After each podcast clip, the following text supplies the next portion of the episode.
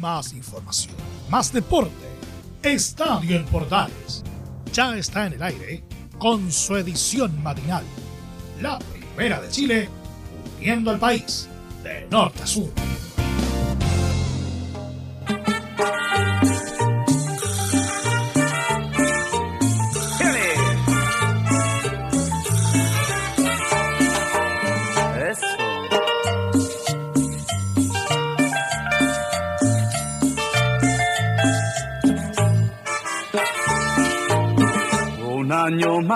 Un año más se nos eh, va 2021 y a pesar de la pandemia, oye por Dios que nos dejó cositas en lo informativo. ¿Cómo les van chicos? ¿Cómo les van chicas? Tengan todos muy buenos días.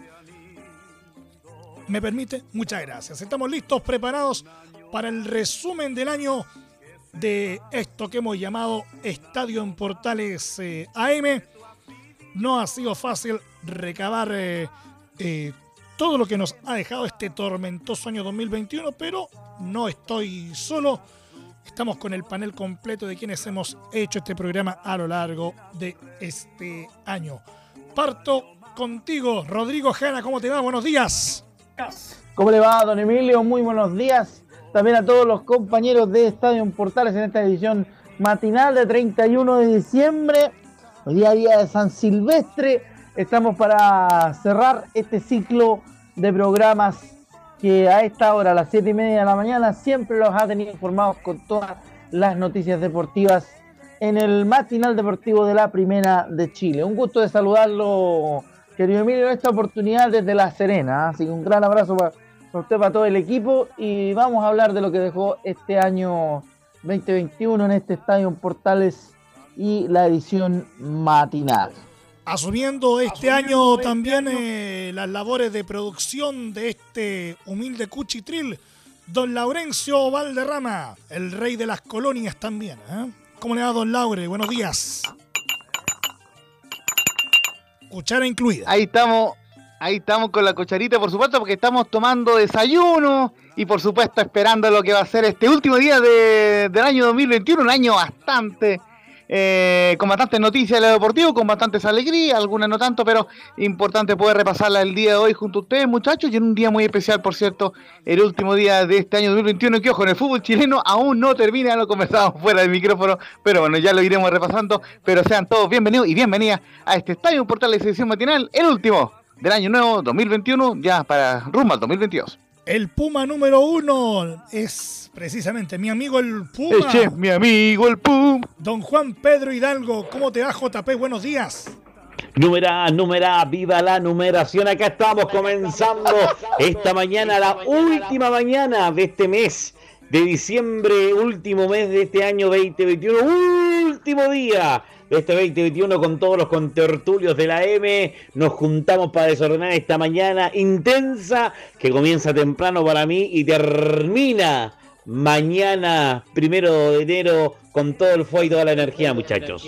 Quizás como lo, encuentre como lo encuentre mañana, la, mañana, el primero de enero, lo vamos a tener que sacar en calidad de bulto. Por lo menos. Así le, así le creo. Así le creo. El príncipe del pipeño. ¿Qué te creo? Salgamos de ahí, salgamos de ahí. Contrabando de pipeño acá en Antofagasta. Oye, salgamos de ahí. miren que tenemos que durar de aquí a las 12 todavía.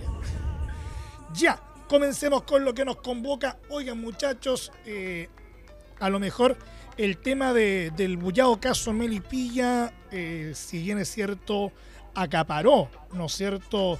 Eh, la atención de los medios eh, en las últimas semanas, viene solo a reafirmar algo que ha sido una constante en esta temporada 2021, que es la definición de casos por secretaría y que ejemplos, por Dios, que nos, eh, que nos abundan en, en, el profesionalismo, no solamente en primera, sino que también en la primera B e incluso en la segunda división. No, claro, que abundan esos casos así. Y esos casos te diría que vienen de mucho más atrás. ¿Ustedes se acuerdan del caso Vallenar? Que ese es como el, ese es como el y también con Melipilla. Claro, es como el precedente de todo lo que ha sucedido actualmente. y, y muchos lo asimilan como la vuelta, la vuelta del karma que le está pasando a Melipilla. Exactamente, porque le, ganó en penales, eh, perdió en penales justamente con Vallenar, pero finalmente sancionaron al cuadro eh, de Vallenar y terminó ascendiendo Melipilla con Carlos Encina como técnico en cancha. Ahí hay un video incluso dando vuelta en internet eh, donde Encina le, reclama ahí a, la hinchada de Melipilla. Oiga, si yo le contara de Encina, estamos hasta mañana a las 4 de la tarde. No, y la gente quiere escuchar noticias positivas, no, no, no solamente noticias eh, mala en, en, este caso con, con Melipilla. Ojo, eh, aún el sitio web de la NFP, bueno, me parece que por la que está todavía vigente la apelación de Melipilla, mantiene al cuadro de los potros decimocuarto con 38 puntos, es decir, salvado del descenso. Por lo menos destacar eh, muy brevemente eh, la campaña del cuadro de Melipilla que tuvo un remonte, una remontada espectacular con Cristian Arán, llegó a, ganar 5 de, de 6 partidos, o sea, 5 partidos consecutivos, incluso eh, solamente una racha que fue cortada en un partido donde perfectamente pudo eh, eh, haberle ganado a Colgol en el Monumental, tuvo una gran campaña Cristian Arán y logró salvar al equipo y no, y no solamente lo salvó, sino que le permitió a Melipilla hacer dos grandes ventas, como son la de Gonzalo Sosa, el máximo goleador junto a San Pedro del Campeonato Nacional, al Mazatlán de México y también la venta de Cristian Zavala a Colo Colo. Así que muy bien por el lado deportivo Melipilla, pero lamentablemente en el plano institucional las cosas se hicieron mal lamentablemente. Oye, lo de Gonzalo Sosa, realmente mención aparte en lo netamente deportivo, porque resulta que le hizo collera, muchachos, eh, nada menos que a, a Fernando Sampedri, el goleador, ¿no es cierto?, eh, insigne de Universidad Católica. Exactamente, muchachos, ambos terminaron con 23 goles y, el mérito de, Gonzalo Sosa, que justamente venía desde el fútbol de la primera vez con Melipilla, entonces eh, no, no le costó el, adaptarse. Y posteriormente, eh, Joaquín Larribey quedó en tercer lugar con 20 goles, cuarto lugar Cristian Palacio con 16 y quinto lugar, el máximo goleador chileno del campeonato nacional, Diego Valencia, el hombre de la Católica, una de las grandes revelaciones del tetracampeón, con 14 goles. A mí lo que más me da lata de, Melipilla, más de todos estos temas de los números, el tema, es, la afectación eh, de la ciudad en sí. ¿ah? Yo conocí el estadio eh, el estadio de Melipilla. El Roberto Bravo eh, Santibáñez. Roberto Bravo Santibáñez. Roberto Bravo Santibáñez, el antiguo, me tocó relatar un partido ahí, tuve que viajar de Antofagasta en bus a, a, un, a ver si el Palito Cavaleri, que en paz descanse, iba a ser técnico del CM, me tocó estar en ese estadio. es un estadio chico, en ese momento muy, muy, de, muy de pueblo, eh, hoy eh, remodelado en esa etapa, entonces me adelanta la, gente que se ve afectada con el tema, cuando hay un poco cariño y aspecto también de la institución y donde, bueno, con Rodrigo Jara lo hemos hablado 500 veces, donde la sociedad anónima eh, no le interesa eso, y ojo, que la sociedad anónima no la puedes obligar a ver temas sociales porque no es el fin de la sociedad anónima. Por eso, por eso nosotros vemos que la sociedad anónima les da lo mismo en qué situación termine la institución, porque a ellos no les interesa enfocarse en el tema social, en la identidad, en que el equipo se logre relacionar con el cliente. Y es lo que estamos viendo en esta afectación ahora. El señor, el mismo personaje dañó con Buin, el mismo personaje dañó con Melipilla. Ahora, seamos claros también algo importante. A Zúñiga lo quieren sacar por algo. O es está bien que sea en cuestiones raras, pero aquí hay muchos poderosos metidos en este tema para causar un daño y afectación, porque parece que la torta la estaba agarrando solo el hombre y algunos que se le dio envidia quieren también agarrar un pedazo de la torta. Seamos claros también en ese sentido, muchachos. Seamos claros y las cosas como son, por lo menos. Y otra cosa que tenemos que tener clara, que a lo mejor Melipilla es el pato de la boda para todo lo que ha pasado, que se ha ido escondiendo debajo de la alfombra y llegó el momento en que la alfombra explotó, así de sencillo. Y explotó por el lado de Melipilla porque fue una cuestión de a lo mejor algún, eh, algún tema doméstico, de algún tema de algún contrato mal firmado o de alguna situación firmada bajo cuerda, como, como planteaba en algún momento eh, Gino Valentini cuando hizo la cuando hizo la, la, la repetición de la acusación, cuando le tocó declarar ante la NFP, y él plantea que efectivamente se da la situación, la circunstancia de los contratos en negro. No decimos que Melipilla es el único que hace eso, pero sí es el que es el que lo hizo en, en este momento, en un momento tan particular donde... El tema, Rodrigo, disculpa que te interrumpa, es que pasa, es que esta situación, lo mismo, eh, lo que está en el programa es normal que suceda. O sea, es algo que está sucediendo siempre y que ahora pusieron el grito en el cielo Yo personalmente no lo sabía y lo desconocía, pero las personas que están involucradas en esto dicen que esto pasaba con normalidad. Y yo he visto y he escuchado dirigentes, jugadores, árbitros, periodistas connotados que están sorprendidos con esta situación y que ellos también sabían que esto pasaba. Y estaban todos piolas callados. Entonces, no sé de qué nos eh, ah, estamos todos atacando, y como dices tú, Rodrigo, claro, explotó por, Melipilla, pero que investiguen a todos, Si, van a, si vamos a desafiliar, castigar, expulsar, que se haga un tema completo para todos y vamos a ver si realmente están las cosas hechas de manera correcta, los contratos hechos de manera, de manera adecuada por cada uno de los clubes del fútbol chileno, tanto en primera A, primera B y segunda profesional. Hay que ver ese tema, porque al final estamos atacando por, están atacando por un lado, mientras quizás por el otro, algunos intentan solucionar, están intentando con el corro borrar rápidamente y escribir y solucionar los papeleos. Claro. Eh, ahora, ojo, eh, JP, eh, perdón. Dale. Hay un tema, ¿no es cierto?, que es que no es de ahora, ustedes lo dijeron muy bien. esto de, los casos que, que están llegando por Secretaría no son nuevos, no son recientes, eh, solo que ahora se hicieron un poquito más mediáticos. Pero eh, hay que tener mucho ojo también eh, con las repercusiones que podría tener para la propia ANFP. Porque no nos olvidemos que ya a comienzos de este 2021 que se nos está yendo, le llegó el primer aviso a la, a la NFP. Quería desafiliar, y, y escúchenme bien lo que estoy diciendo, quería desafiliar a Deportes Valdivia en la segunda división profesional por ejercer su legítimo derecho a llevar eh, su caso a la justicia ordinaria respecto a las platas que la NFP todavía le debe hasta el día de hoy. Llevó el requerimiento a la justicia ordinaria a través de la Corte de, de Apelaciones de Valdivia el cual el fallo de primera instancia eh, eh, le fue desfavorable, lo elevaron eh, a, la, a, la, Corte Suprema y le dieron la razón, en primer lugar.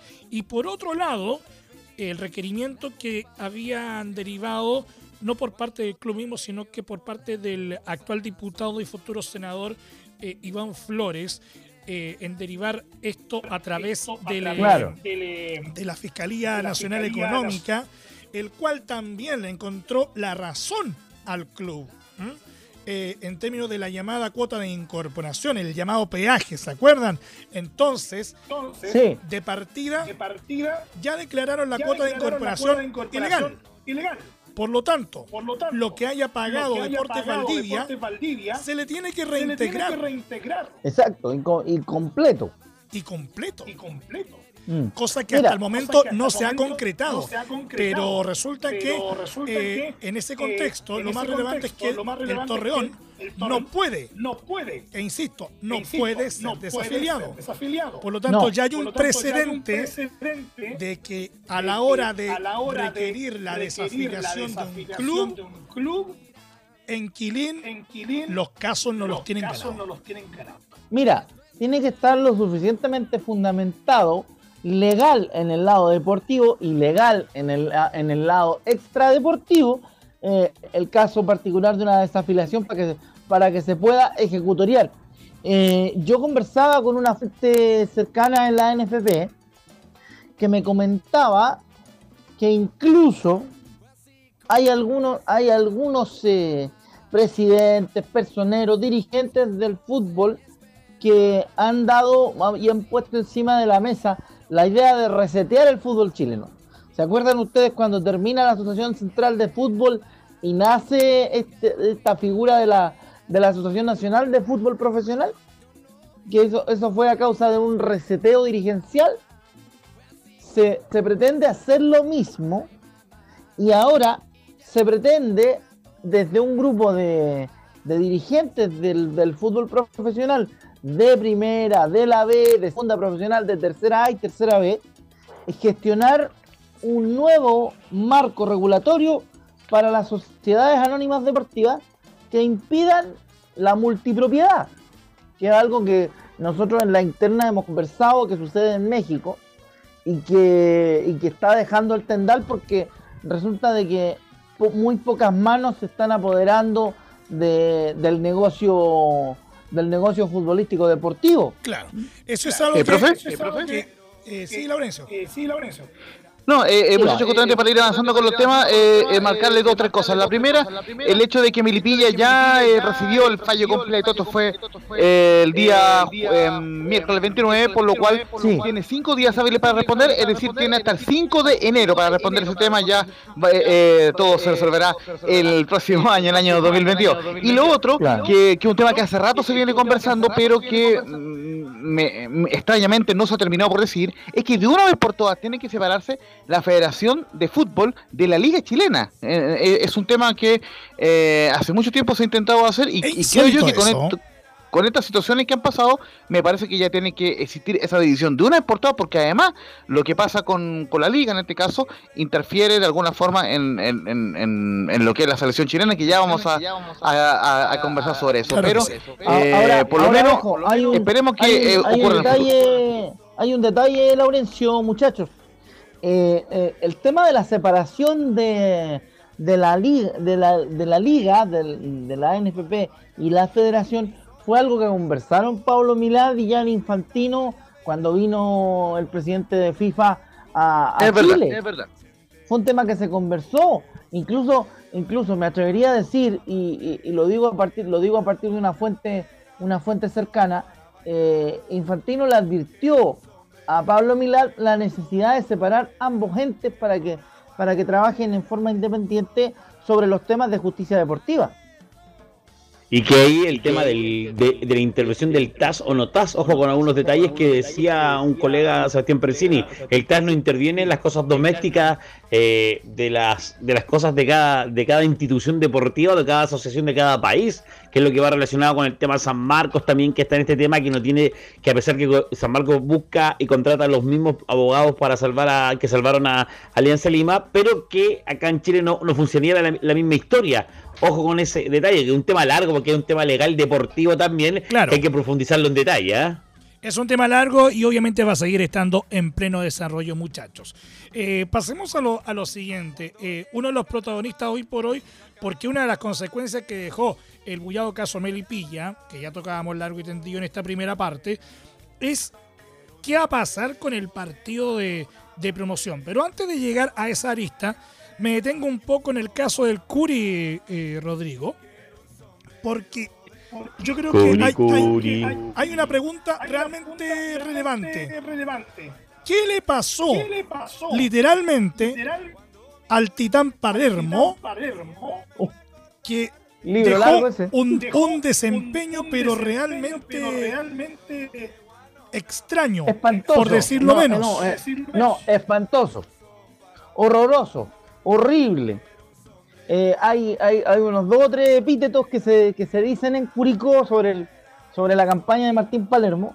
Que don profe, don profe. Dígame, señor antes de, que siga, darle nomás la estadística los números 25 partidos jugados dirigidos por Martín Palermo, 4 victorias, 6 empates, 15 derrotas, 18 puntos en total, 24% de rendimiento y cuando eh, renuncia al cuadro eh, de Curicó, lleva 12 fechas, o sea, una sola victoria en 12 fechas, en un mal rendimiento de Martín Palermo en Curicó.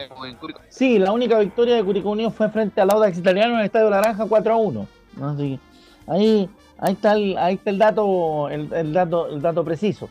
Eh, decir y plantear, plantear el tema en Curicó se sienten bastante molestos, porque si no fuera por esa mochila que Martín Palermo dejó, Curicó Unido no estaría esperando esta decisión de si, de si Melipilla sí, si Melipilla no, si Guachipato, si Copiapó, si la promoción. No, no, estaría, no estaría esperando eso. Porque si solamente tomamos el, el periodo de Damián Muñoz, que fue quien terminó tomando el barco antes que se hundiera, eh, estaría entre, entre, el sexto y el octavo del torneo. Eh, mirando, mirando lo que, lo que es solamente el periodo de, de Damián. Aparte de que mm, lo peor que dejó Palermo fue esa esa venta de humo que se manda en una conferencia de prensa eh, a pocas semanas de, renunciar, cuando en algún momento le preguntamos nosotros mismos a nombre de Estadio Portales eh, por qué a Martín Palermo le han costado tanto las cosas. Y, y, Martín Palermo contesta en tercera persona y dice, a Martín Palermo le han costado tanto las cosas porque las situaciones nos han dado. O sea, es muy parecido a lo que a lo que plantea Gustavo Quintero cuando uno le pregunta por qué Colo Colo no salió campeón. Eh, que, el COVID, que jugadores contagiados, que la Sin autocrítica, sin, autocrítica. Sin, autocrítica. Y, y, en el momento y en el momento en que Palermo la tuvo, que fue que fue cuando recién comienza toda esta, esta mala racha, él hablaba de él hablaba de que había que tener autocrítica, que había que tener paciencia y que había que tener capacidad de análisis. Y esas tres cosas las perdió. Porque en algún momento incluso en una conferencia en una conferencia post partido en la que estuvimos eh, a nombre de Estadio Portales, se, molesta con nosotros porque le hacemos una pregunta táctica, cuando particularmente le preguntamos sobre por qué Curicó Unión se revienta los últimos 25 minutos, siendo que el primer tiempo había jugado, había jugado muy bien, no me, no me, no me recuerdo precisamente el rival, pero, pero fue una situación muy, muy fuerte que sonó toda la semana en los medios locales, que, incluso, incluso me llevó a, varios medios eh, que me, fueron a preguntar y me llamaron para preguntarme por qué le había preguntado yo eh, por el tema del preparador físico. Y la respuesta que yo di en su momento fue que yo le consulté por, por el tema físico porque me parecía que, que, que Curicó Unido se estaba descascarando físicamente, se reventaba los últimos 25 minutos. Pero más allá de eso, eh, creo que Palermo perdió consistencia, perdió peso el discurso de Palermo y más encima hizo que la directiva de Freddy Palma fuera perdiendo validez dentro de la, de la misma hinchada del Curi y de la asamblea de socios. Bueno, aparte agregale también en un momento que, que, igual Palermo criticó como a los jugadores también, recuerda. Eh, un tema también que, que, generó polémica en el camarín de la escuadra curicana y ahí quebró también la relación cuerpo técnico jugadores. En algún momento habló de que habían jugadores que no estaban dando el 100%, que habían jugadores que estaban preocupados más de, de ver si renovaban o si no renovaban con el club, eh, que habían unas situaciones internas bastante poco felices, por decirlo de algún modo, y que esas, esas situaciones internas poco felices habían decantado en malas relaciones, en malas relaciones dentro del camarín. una situación que pero, ¿sabes Independiente de todas las polémicas que puede haber tenido el eh, Palermo, uno de los pocos técnicos que fue capaz de decir que también los jugadores no estaban dando como correspondía. Y hay que destacar eso también. ¿ah? Hay que decirlo porque no los técnicos todos se dan, eh, que dicen. ¿sabéis qué? Mis jugadores no están cumpliendo como yo quiero. Y en ese sentido, entre todas las locuras que tiene el Fantasma Figueroa, también siempre tiene el aguante de decir esas cosas. Le gusta al jugador o no le guste. El problema es que el jugador, un jugador muy, los jugadores son muy sensibles, muy delicados en ese tipo de situaciones y se bloquean y empiezan, eh, empiezan a tirar el, el, empiezan a remar hacia atrás. Esa cuestión es cierta. Entonces, se valora ese punto a pesar de todo lo malo que, que pudo haber terminado la historia de, Palermo en Curicó. Sí, yo recuerdo que yo recuerdo que, que Jorge Socia en su momento en Curicunio también hace lo mismo. También, también se siente en una conferencia en esa, en esa oportunidad en el complejo Santa Cristina, eh, donde donde el Lulo Social dice, aquí hay gente que está caminando al revés. Y eso, eso dio una lista de tres o cuatro jugadores de aquel plantel. Habló, habló de, habló de, habló de, habló de Briseño, habló de JJ Albornoz, habló del Nico Medina, que había jugadores que no, que no estaban dando el 100% porque no se sentían a gusto. Y entonces provocó cierto resquemor. JJ Alberno, el hombre ídolo de, eh, de, Ranger. ¿De Ranger? El ídolo de Ranger, claro. ¿El mismo? ah, ya.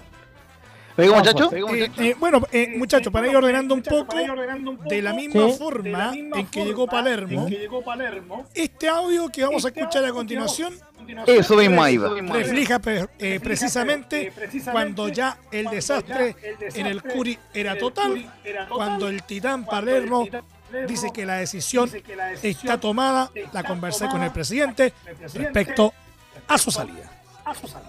¿Está en la cabeza de Martín Palermo seguir o, ya tomaste otra decisión? Bueno, buenas noches. voy a ser breve en responderles. Eh, del partido eh, no voy a hablar. Eh, que la decisión ya, ya, está tomada de convencer con Pablo Recho y con Paz el presidente, indicándole como un acuerdo ellos de, dar un paso al costado, lo, mejor. Se ha intentado y se ha trabajado como para revertir la situación y ya llega un punto en el cual ni quiero hacerle más mal a, a y, obviamente que, que, los dirigentes, toda la comisión directiva me ha respaldado quizás en, en momentos difíciles donde los resultados no se daban la palabra entonces del, del entonces eh, entrenador de Curicó Unido, Martínez Palermo, muchachos, para ir dándole la, la bajada correspondiente. Bueno, eh, decir, eh, Emilio, compañeros, que eh, unos tres o cuatro días después de esa declaración me encontré a Martín Palermo en el supermercado y, y, me, y me, dice... ¿Lo reconoció? ¿Lo reconoció? Me dice, sí, me dice, eh, perdóname por, voy, a tratar de ser, voy a tratar, de ser lo más, lo más fidedigno con respecto a lo que me dice, pues me dice, perdóname por haberme molestado con vos, pero no era mi intención. Entiendo que tú, te, tú, tienes que preguntar desde el lado táctico y te agradezco porque eras el único que preguntaba cosas tácticas. Entonces, eh, y, y después conversábamos con Martín y llegamos a la conclusión de que no era el momento para que Martín Palermo asumiera Curicó Unido. Quizá, eh, quizá a posteriori hubiese sido más, eh, más exitoso, más positivo el pasar de, Martín Palermo en, Curicó, porque no quedó ni, ni cantera, que era la, base del proyecto de Curicó Unido, ni tampoco los resultados se dieron. Así que ahí está como el colofón del tema del tema Palermo en Pico Unido, muchachos, para que sigamos con los temas. Muy bien. Eh, y fíjense una, una, cosa como para cerrar también. Para cerrar también. ¿Mm? Que Palermo, eh, eh, eh, posteriormente tomó el mando de Alto Civi de Mar del Plata. Sí. allá en la Argentina terminó en tercer lugar con 33 puntos el cuadro de Alto Civi con Martín Palermo. Muy bien, muchachos. Estamos llegando al término de la primera media hora. Hoy se nos pasó volando. Así que vamos a hacer una pequeña pausa porque todavía tenemos que hablar del CDA, tenemos que hablar de, Copa América, que también fue uno de los hechos relevantes, tenemos que tocar algunos temas del polideportivo, tenemos todavía harto tema para destacar. En lo mejor de este 2021 al estilo de Estadio en Portales AM. Pausa y regresamos.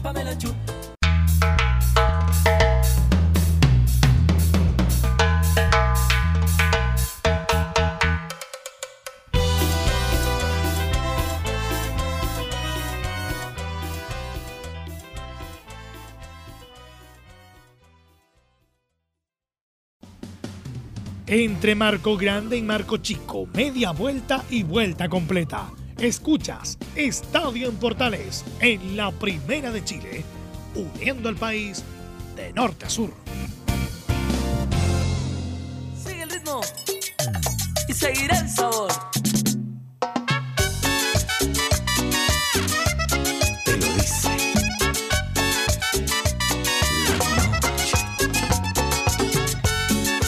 Música de fiesta para una festividad especial. Segundo bloque de este Estadio en Portales AM. Recuento del año 2021 al estilo de la Primera de Chile, uniendo al país de norte a sur. Antes de la pausa estábamos hablando de Curicó Unido, concretamente del por qué la, mala campaña que tuvo eh, el titán Martín eh, Palermo en, en, la escuadra albirroja y es tiempo de hablar del CDA que pareciera ser JP. Eh, por lo menos eh, en los medios locales queda la extraña sensación eh, de que como que están acostumbrados a que aunque el cuadro Puma sea protagonista activo del campeonato, como que siempre termina frenándose al final y termina como relegado, no sé, en posiciones de Copa Sudamericana, si, si llega bien, si no bien también, pero como que se conforman de alguna manera. La misma sensación me queda a mí de Deportes Antofagasta, que al final hace muy buena campaña. Se puede proponer por último clasificar a Copa Libertadores, pero al final termina solamente con la opción de Copa Sudamericana, un sabor de boca que queda con el hincha y también con algunos jugadores que lo comentaron. Lo dijo Darbello cuando se estaba yendo, lo dijo también eh, Figueroa, lo dijo Salvador Cordero. O sea, la propuesta de nosotros era pelear incluso el campeonato, dijo Salvador Cordero en su momento. Tobías Figueroa decía, decía también indicaba, es que el SEA tiene que prepararse para clasificar a Copa Libertadores y no podemos quedarnos con la sensación que quedó todo esto ahí. Recordemos que el SEA tuvo dos técnicos esta temporada. Estuvo Juan, eh, Juan José Rivera, JJ Rivera, que por mala campaña termina siendo desvinculado del Club Deportes Antofagasta. Y eh, llega eh, Diego Rebeco, quien asume el interinato. Él estando en la sub-21 asume el interinato de Deportes Antofagasta, consigue buenos resultados, consigue buenos números, clasifica a Deportes Antofagasta a Copa Sudamericana, pero con lo justo, con lo justo, justo. El partido se ganaba por 1 a 0, 2 a 1, no proponía más, un técnico que se lo cantaba mucho. En mi, en mi impresión, y lo dije un par de veces, incluso en el central y también acá, eh, que era un técnico aún muy de laboratorio, estaba con todo su esquema, con todo el sistema del INAF y ocupaba mucho tecnicismo para poder referirse en conferencia y lo comentamos incluso con, con parte del equipo acá. Entonces un tema que, que llamó la atención y que le dijeron, esto, el SEA tenía la opción mínima en esta temporada de clasificar sí o sí a Copa Libertadores y no y dio el aguante para eso. Por, por lo físico, por lo táctico, por lo, por lo mental, por lo que sea, pero hubo una un factor o una unión en todo eso que afectó esta ah, opción en lo que ha sido este tema. Y claro, clasifica a Copa Sudamericana, terminando sexto el torneo Jara. Eh, mira, eh, es tanto lo que pasa con, con Rebeco que yo creo que por ahí va el tema de no querer renovarle, de no, querer darle la oportunidad de que él arranque, que él arranque el año con, eh, con su plantel, con jugadores que él pueda elegir, porque, porque se entiende, de- mirando desde lejos, pero siempre con atención lo que sucede en Antofagasta, que la dirigencia del CDA que en realidad le importa poco cualquiera de las dos copas que sea, si es Sudamericana, si es Libertadores, da lo mismo, total las locas van a entrar igual y en algún momento, en algún momento durante el año polemizamos con eso, con algunas declaraciones del presidente de, de Deportes Antofagasta, eh, da la impresión que no se pudo, no se pudo asentar Rebeco como un potencial director técnico permanente del cuadro del CDA, ¿no? Yo creo que Rebeco no era el técnico que debía continuar, sí seguir agarrando experiencia, él va a ser parte del cuerpo técnico eh, nuevo del Club Deportes Antofagasta, eh, y lo dijimos también con la gente de Deporte, o sea, Rebeco, eh, ah, si te- me, dices pon la nota, claro, la nota es positiva por los números, pero por el rendimiento, por lo que como proponía el equipo, eh, ahí donde de la nota del 7 la bajamos casi al 5, 4, 8 porque ahí es donde quedan las dudas. Yo creo que Rebeco no era el técnico que tenía que seguir, así también lo entendió la gente de la dirigencia del dueño Club Deporte Antofagasta para lo que era la temporada. Se buscó un técnico, un técnico de estos nombres que llegan al CDA, como es Juan Domingo Tolizano, quien se hace cargo de Deporte Antofagasta para la temporada 2021, es campeón en el fútbol venezolano. Tú me comentabas alguna anécdota que tiene el, venezolano y que llega a una ciudad donde hay mucho venezolano también y donde también hay jugadores que son eh, venezolanos, a pesar que partido uno que dejó su nombre bien puesto un poquito acá en la escuadra eh, del CDA. Eh, haciendo el resumen rápido de Deporte Antofagasta, indudablemente lo más terrible de este año eh, fue el escándalo del último partido con Colo Colo, donde los hinchas colocolinos dañaron parte de lo que es el sector sur del estadio regional, rompiendo un sinfín de, de lo que son todos los asientos plegables que tiene eh, el estadio regional. Creo que hay como mil dañados y es una afectación económica ah, tremenda, donde había una polémica que aún está entre la responsabilidad que asume Deportes Antofagasta, lo que le quiere hacer asumir a Colo Colo y los arreglos que tiene que concretarse para que el estadio cumpla todas las condiciones adecuadas, porque rápidamente va a comenzar el torneo, rápidamente va a haber torneos internacionales y tiene ¿Muchachos? que el estadio cumplir las condiciones como corresponde, Lauren.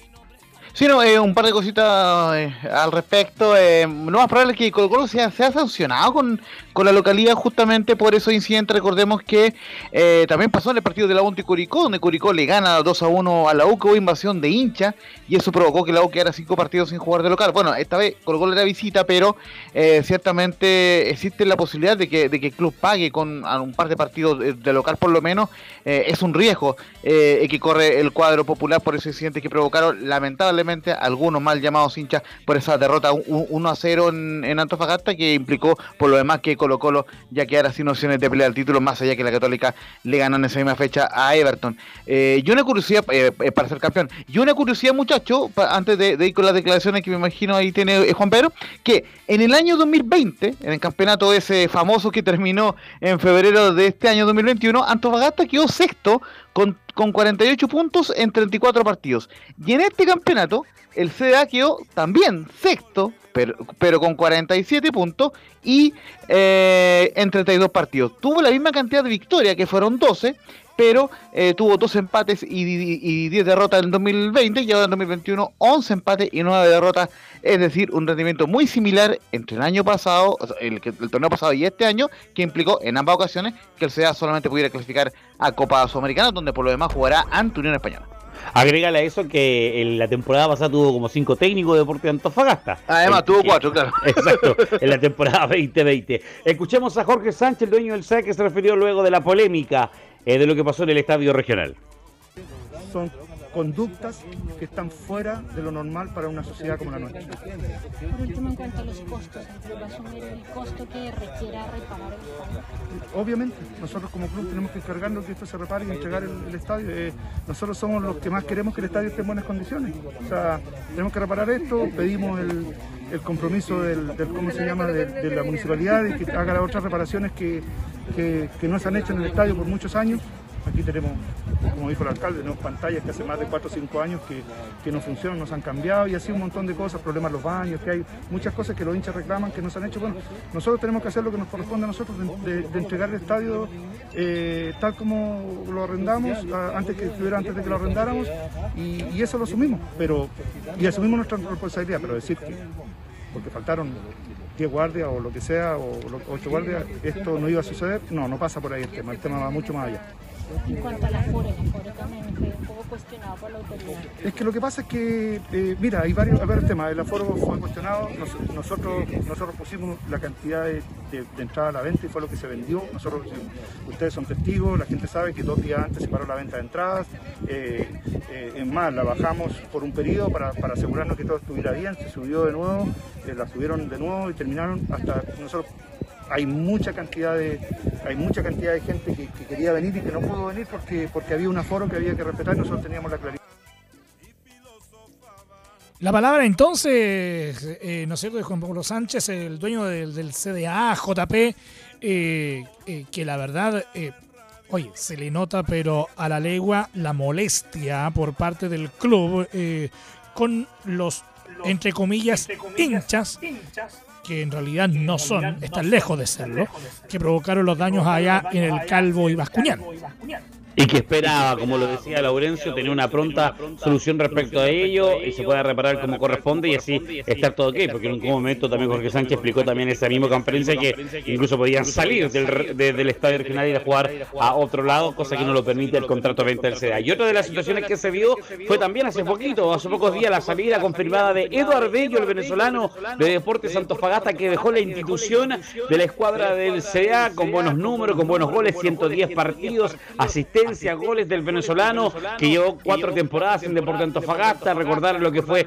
ese partido con Everton en Viña, donde hace el gol, pide matrimonio, termina lesionado, estuvo varios meses fuera, vuelve, se reincorpora, estuvo seleccionado a, la Vino Tinto de Venezuela y eso indudablemente lleva un placer. Pero lo llamativo fue esta conferencia de prensa, porque entre lágrimas, emocionado hasta las lágrimas, Evar Bello eh, agradecía y estaba muy contento por este paso que daba en la escuadra del Y este paso que da también al fútbol mexicano.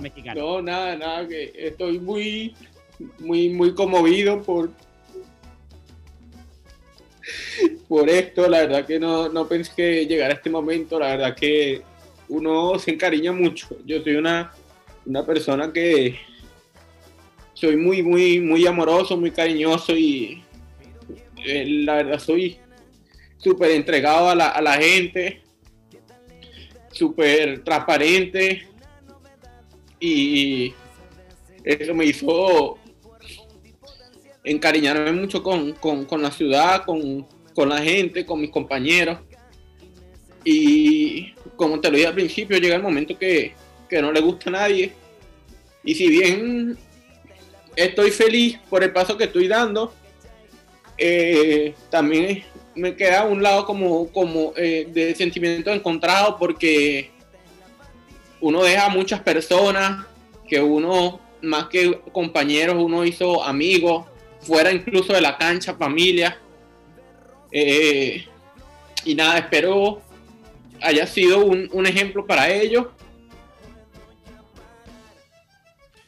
La palabra de Eduard Bello, entonces, eh, eh, probablemente uno de los emblemas exitosos de los cuadros de regiones JP. eh, tú dabas los números de, de la campaña y la verdad es, ¿Me Emilio? es, es como para sacarse el sombrero. ¿ah?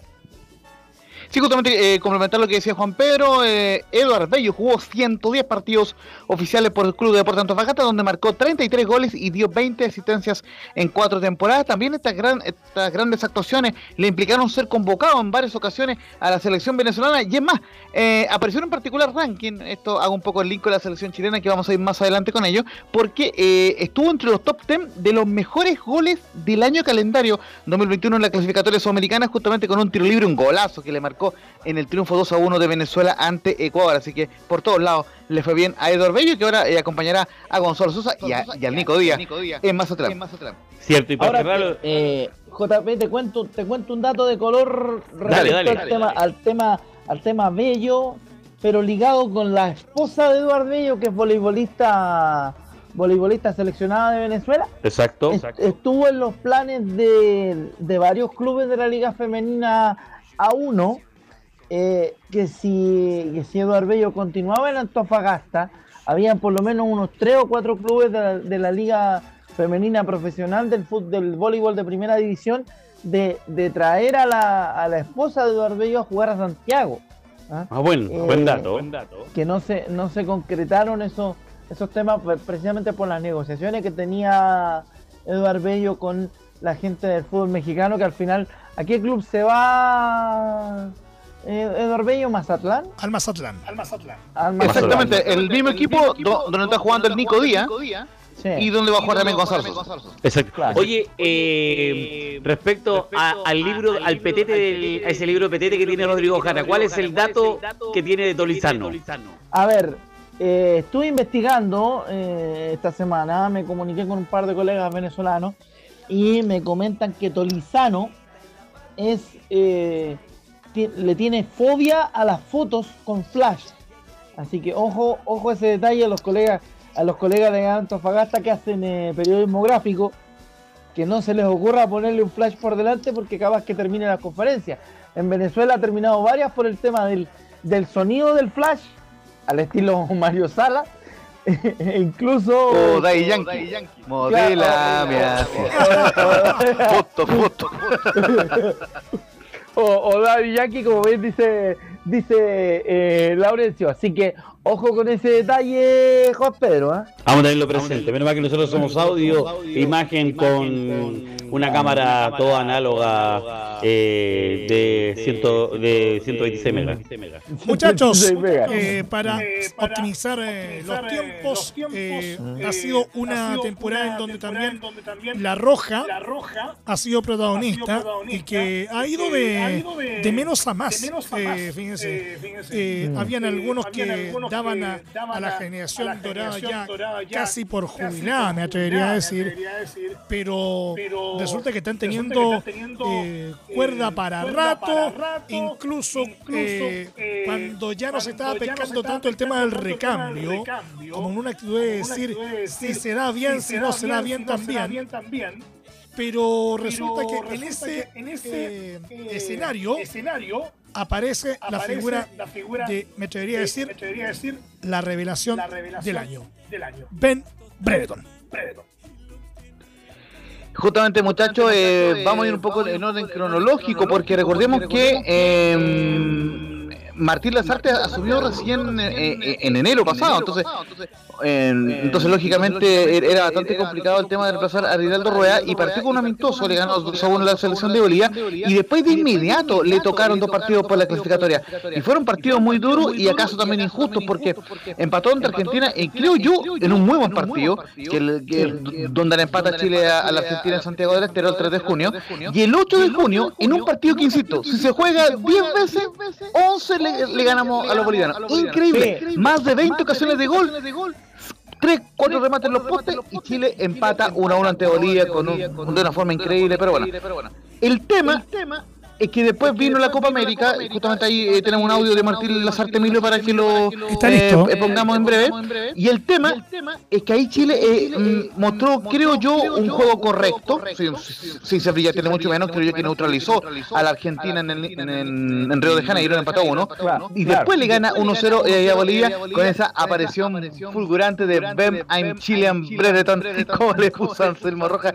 Así que eh, muy bien Chile ga- ganándole 1-0 a los Bolivia. Mira, voy, voy a ir con el repaso para que después eh, eh, le demos la bajada, muchachos, hasta por lo menos el- el- la eliminación de decir. Luego Chile empata ante Uruguay en un partido donde Chile fue mejor el primer tiempo, pero en el segundo lo empareja Uruguay, en, en un partido donde el cuadro nacional eh, eh, marcó con gol de Vargas y lo empató Suárez. Eh, también recordar que en el partido ante, el- ante la Argentina eh, anotó también Eduardo Vargas luego de una larga sequía goleadora y permitió empatar ante la Argentina que había marcado con Leo Messi. Pero después, una derrota ante Paraguay que creo yo es de los peores partidos de la eh, Lazarte junto con el que vino después ante Colombia. Perdió 2 a 0, quedó en el cuarto lugar de, de su grupo y eso implicó que jugara ante Brasil los cuartos de final, que terminaría siendo una derrota injusta en mi criterio. 1-0 ante Brasil, un, un Brasil que tuvo como expulsado a, a, Jesús por, por esa patada sobre, sobre Keno Mena y eh, que ganó con un gol de, de Lucas Paquetá, pero lo mismo eh, eh, brasileño, o sea, lo mismo eh, brasileño reconocen que esa vez la sacó barata el equipo de Tite. Vamos a escuchar de inmediato la palabra de, Martín Lazarte y luego ustedes le, le dan la bajada, muchachos, por lo menos hasta esa parte del año para que para después repasar lo que quedó de la roja en el segundo semestre. Vamos con Martín Lazarte y el análisis que hizo posterior a la Copa América, que hubo jugadores que fueron sumando minutos y que pueden llevar el peso en la eliminatoria. Bueno, algunas cuestiones las, las comenté en la pregunta anterior. Eh, hay algunos jugadores que han ido, repito, sumando minutos, en algunos casos poco, otros casos no compitieron, pero entrenaron, vivieron lo que es una Copa América, vivieron lo que enfrentar a equipos como, bueno, todas las selecciones, todas con su poderío, con, su, con sus puntos altos. Y desde ese lugar yo creo que, repito, nos vamos recompensados en lo que significa tener una mayor cantidad de futbolistas que acompañen y que de alguna manera eh, lleven también el peso, la mochila pesada de, de lo que nos queda en la eliminatoria. ¿no? Nosotros estamos, venimos desde atrás. La jornada, las jornadas pasadas eh, tuvimos un buen resultado frente a Argentina, no así con Bolivia que empatamos en un partido que deberíamos haber ganado, por lo menos eso es lo que yo creo. Y bueno, eh, de alguna manera esta, esta Copa América tenía esas dos facetas, una la competencia en sí mismo y por el otro lado la de ir preparando un grupo o algunos nuevos jugadores para lo que se viene. La palabra de Martín Lazarte, muchachos. Eh, Profe, profe. eh, bueno, eh, decir que, que la situación de Martín Lazarte en Copa América demuestra que cuando el uruguayo trabaja consistentemente, y tiene tiempo para, para armar su esquema, su esquema futbolístico, consigue resultados. Pero el problema fue que en algún momento eh, la selección se agotó en términos físicos. ¿ah? Porque recordemos que eh, los planteles venían, venían de no jugar por el periodo de pandemia, venían de suspensión de partidos, venían de una recalendarización de, de- del proceso clasificatorio que lo llevó a un, a un desgaste, entre comillas, lógico, que si bien afecta a todos, a Chile se le notó más porque venía con, con cambio de técnico. Entonces, hay que confiar en el proceso Lazarte hasta cierto punto, porque Martín tenía cierto conocimiento del, del- medio nacional, lo que, lo que permitió que, que se pudiera adaptar rápido y se pudiera ajustar rápido a la, a la necesidad del equipo. Ahora eh, se encontraron algunos puntos específicos, yo no diría de recambio, sino que de reemplazo, em, porque futbolísticamente y tácticamente Chile no tiene nada que ver con el Chile que ofrecía Reinaldo Rueda.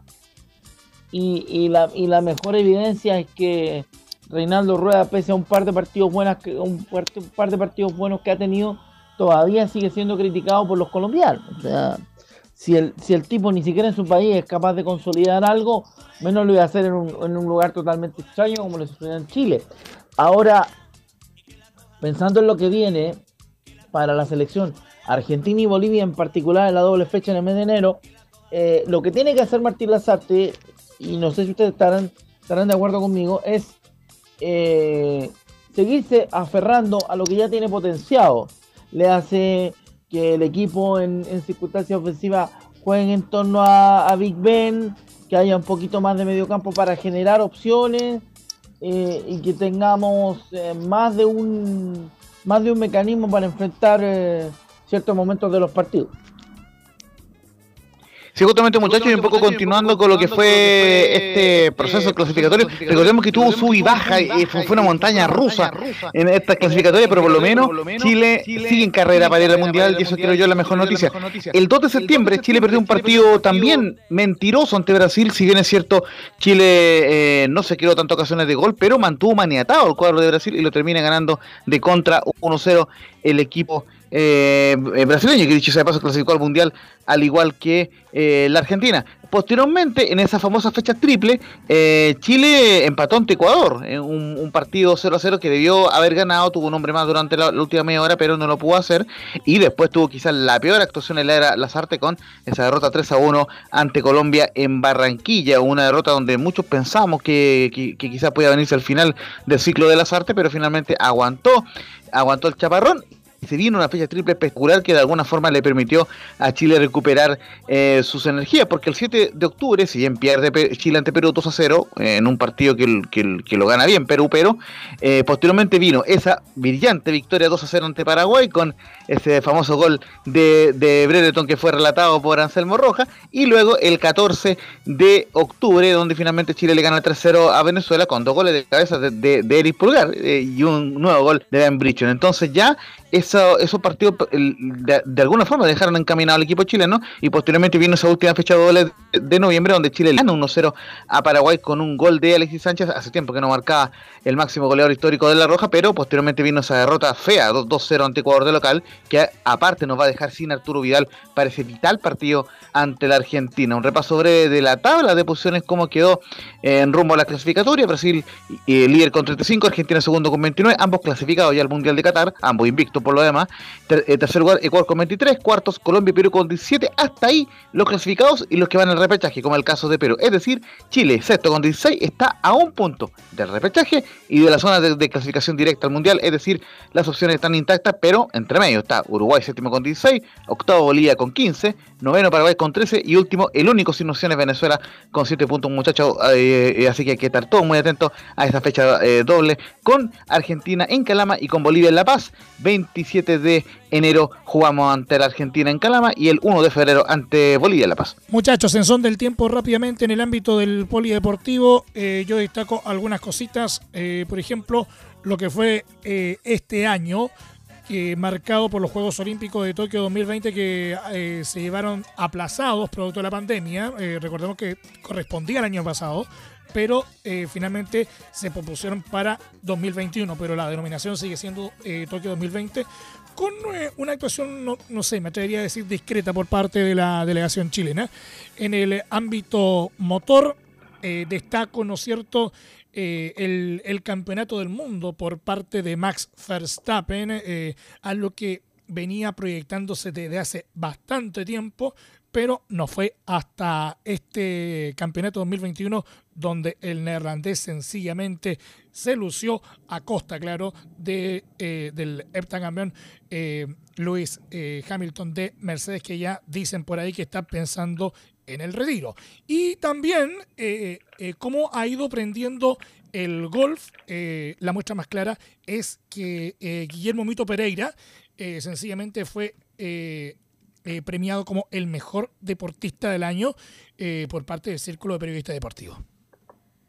Exactamente, bueno, un poco, eh, matizar, o si, si no discrepar con el tema de los Juegos Olímpicos, creo yo que, que Chile tuvo una correcta participación, tuvo tres diplomas olímpicos, porque entre ellos Macarena Pérez fue octava en el, el ciclismo BMX eh, femenino, octavo lugar, Yamania Costa quedó quinto en la lucha eh, greco-romana, es decir, también tuvo diploma olímpico, y por cierto, Guillermo Mito Pereira, que después de dos rondas finales, estuvo literalmente a un hoyo de colgarse la medalla de bronce, la que hubiera sido la primera después de Fernando González en Beijing 2008, pero lamentablemente le faltó muy poquito al Mito Pereira. Eh, antes de ir contigo, profe, vamos de inmediato con lo que se viene para, para el Mito Pereira, justamente estuvo eh, declarando en una de las tantas galas que tuvo este fin de año, y vamos de inmediato con lo que dijo el Mito Pereira para lo que se viene, porque ojo, que su próximo objetivo es Santiago 2023, su próximo objetivo de Mito Pereira. Sí, bueno, ahora mediados de enero eh, me voy a Estados Unidos a jugar el donde juego regularmente en el PI Tour eh, obviamente dentro de las metas a mediano plazo está tratar de jugarlo Santiago 2023 y obviamente estar en París para ver si que puedo agarrar esa medalla que se, se escapó.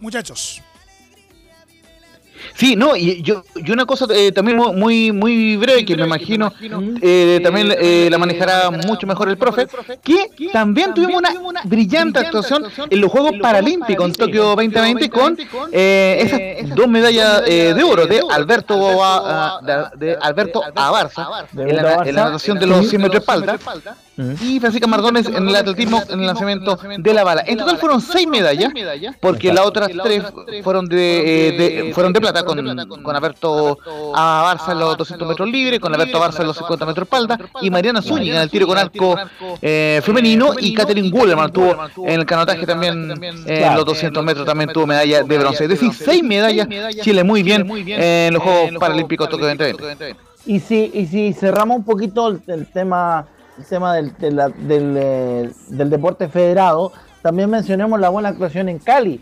eh, en, los primeros Juegos Panamericanos de la Juventud. Exactamente. Se desarrollaron en, en, Colombia en este segundo semestre del año, lo que deja sin duda bien aspectado a, Chile para, para, lo que será el, la, continuidad del ciclo olímpico en las actividades eh, de 2022 en Córdoba y también por supuesto lo que será 2023 en el, en el próximo ciclo panamericano en Santiago.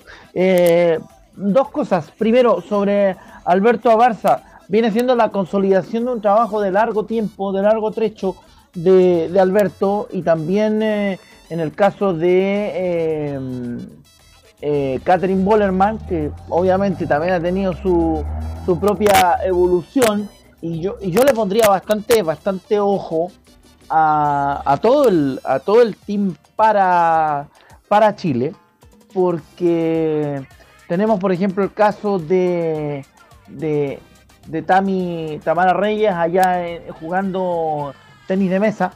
Eh, Tamara Leonelli jugando exactamente, tenis de mesa. Eh, la Tami, eh, tanto es así que fue nombrada como dirigente de la Federación de Tenis de Mesa Paralímpico de Chile por, por su constante trabajo en, el, en, la, en, la, disciplina y que también se postula a una de las posibles eh, cartas dirigenciales del, del, deporte paralímpico nacional, que ha tenido obviamente un, un, un, eh, bullante crecimiento en los últimos 12 eh, meses y me atrevería a decir viene trayendo la cola, del, la cola del cometa que dejó Lima todavía. Entonces el ciclo olímpico para la parte paralímpica que uno, que uno entiende un poquito más, pues la siente un poco más cercana eh, por supuesto, lo vamos, A, lo vamos a estar comentando en, en Estadio Portal y por ahí en alguna sorpresa que tenemos para el próximo año.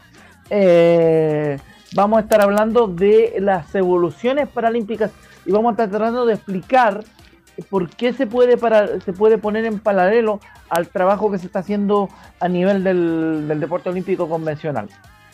Muchachos, eh, el hacer como, eh, la precisión de Emilio Feiza, antes de ir con un par de informaciones del tenis, por lo menos Chile quedó octavo en los Juegos Panamericanos Junior de, de, Cali, que fueron los primeros Juegos Panamericanos que se realizaron, octavo entre 41 países con 12 medallas de oro, 15 de plata y 31 bronce. Y antes que, que ya empecemos a despedir el, programa, un par de informaciones importantes del tenis, eh, por supuesto el 14 de marzo eh, Garín ganó el título del ATP de, de, de Santiago, su quinto título en la categoría, y tuvo, si bien un año irregular, pero terminó en el puesto 17 del ranking ATP, muy bien entre los top 20, eh, con miras al próximo año Garín. Y Alexa Guarachi clasificó en su momento por primera vez a la WTA Finals en Guadalajara, histórico logro para el tenis femenino nacional en el doble, y terminó número 13 en, en el doble femenino. Muy bien para Alexa Guarachi.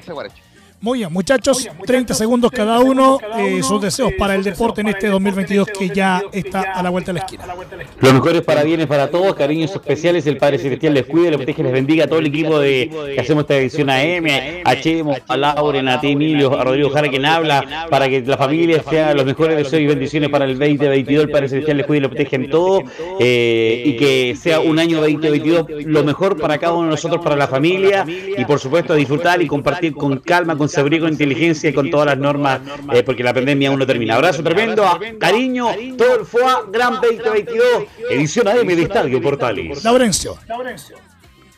Bueno, justamente eh, eh, a nivel personal y, de Radio Portales, los mejores deseos eh, para ustedes, muchachos, y, por supuesto para todos quienes nos escuchan, un feliz año 2022, que obviamente necesita mucha salud, sobre todo pensando que todavía seguimos en un contexto de pandemia, cuidémonos entre todos, sigamos, sigamos cuidándonos, también mucho, mucho amor y, mucha paz para todos. Y lo más importante también en, el término deportivo, que obviamente podamos tener muchas alegrías en, el ámbito deportivo. Chile se juega en la clasificación mundial de rugby, ojo con eso, sería histórico para el equipo chileno, lo mismo en el básquetbol, aunque ahí hay que ver bien las opciones, ojalá que, que los equipos chilenos puedan clasificar en el polideportivo y lo más importante también, Chile ojalá pueda clasificar al Mundial de Qatar 2022 en el fútbol, eh, muchachos, y también podemos tener una buena participación en Copa América también, en la Copa América femenina también. Del fútbol con la tiene Endler, gran capitana nuestra. Así que un fuerte abrazo muchachos y por supuesto eh, desearle un feliz año 2022. Rodrigo Jara. Rodrigo Jara a todos mis compañeros del equipo de la M, también a los compañeros del equipo del Central y a todo el gran equipo que componemos Radio Portales. Un gran abrazo y como dice JP, que el Supremo Hacedor nos acompañe y nos permita seguir contando, aventuras del deporte en el transcurso del año. Como siempre, el gran agradecimiento de haber formado parte de este equipo durante esta temporada y se nos viene un 2022 que tendrá como colorario la Copa del Mundo en Qatar, donde esperamos poder contar los partidos de la selección eh, jugando precisamente el Mundial. Un abrazo para todos y que dentro del cuidado que se pueda puedan disfrutar y por sobre todo eh, tomar el tiempo de descanso que corresponde para que después podamos volver cada uno a nuestras labores habituales, tanto deportivas como laborales. Un gran abrazo compañeros y que tengan un feliz término de año y un excelente comienzo de la temporada 2022. Por más que tratamos, nos pasamos, bastante, del, tiempo. Gracias por la paciencia, Leo Mora. Gracias. Gracias. nos, vamos, nos, vamos, nos vamos. Los invito hoy, 21 horas, super bailable el año nuevo en Portales. Claro que sí, ahí, vamos. Muchachos, un abrazo tremendo para todos los que nos han escuchado durante todo este 2022.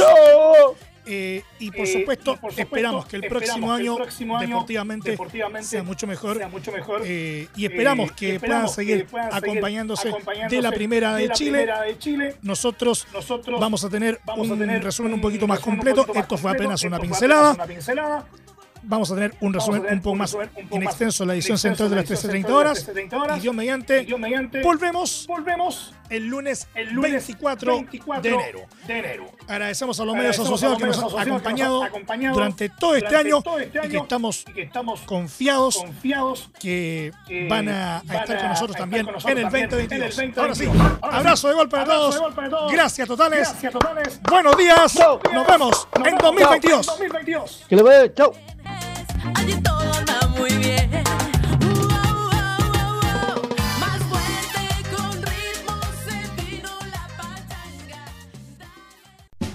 Más información, más deporte. Esto fue Estadio en Portales, con su edición matinal.